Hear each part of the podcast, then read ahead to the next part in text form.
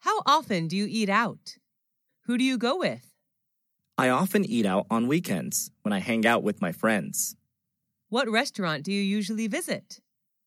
Well, there are not many restaurants in my neighborhood, so my best choice is the deli and convenience stores like the Circle K, Mini Stop, Be Smart.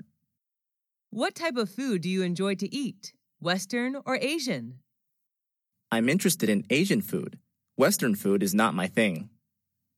How much do you usually pay when you eat out? It's not very expensive, just around $5 for each meal. Do you enjoy spicy food? Yes, I do, especially on cold days. Are the servers there friendly to you? Yes, they are. Most of them are really helpful. Have you ever tried Italian food? Yes, at least once, when I was in my friend's wedding party. Are you concerned about calories when eating out? Yes, I am. I'm on diet now, so this really matters to me. Are fast food restaurants like KFC or McDonald's famous in your country?